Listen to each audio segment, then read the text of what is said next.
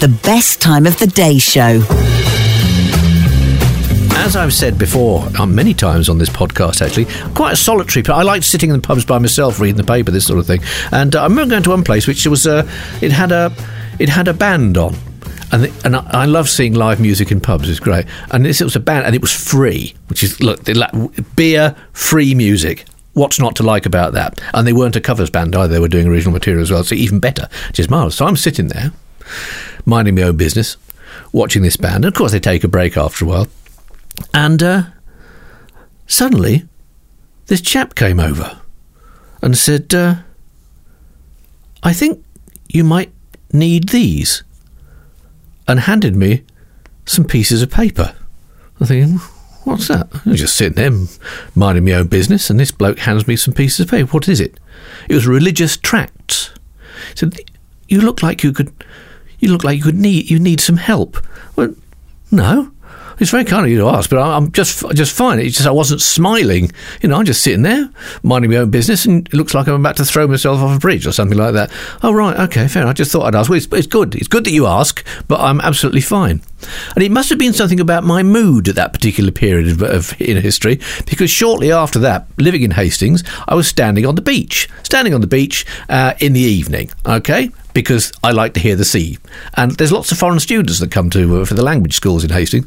And uh, suddenly, this is about 11 o'clock at night, I'm approached by two teenage girls who obviously come over to, uh, to, to learn English. And uh, they said, Are you okay? I went, I'm fine. I'm just en- enjoying the sea. Oh, because you looked a bit sad. Really? Thinking they've got a good command of English, haven't they?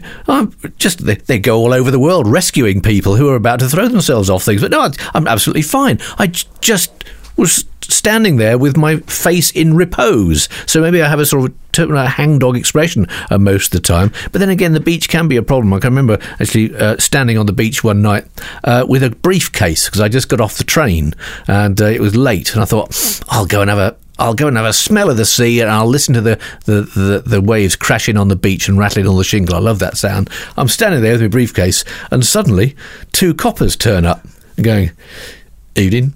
Uh, hello, this is my police voice, by the way. Evening. Uh, uh, hello. What are you doing? Well, I'm standing on the beach looking at the sea.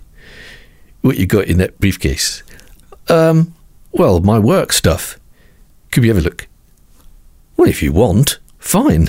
So I opened my briefcase and showed there was nothing there to rummage around inside. go, fine. Steady, you go, and disappeared. So I honestly thought maybe they thought I was a drug mule or something like that. Or maybe I was just about, you know, maybe I had a rope in there or something to top myself with, or they wanted to throw myself in the sea. I don't know. It's like a Reggie Perrin thing. But, you know, it's amazing. I, I have to go around with a fixed grin on my face, otherwise people will think that there's something the matter with me. But anyway. It's nice that people care, though. The best time of the day show is back tomorrow. La di da.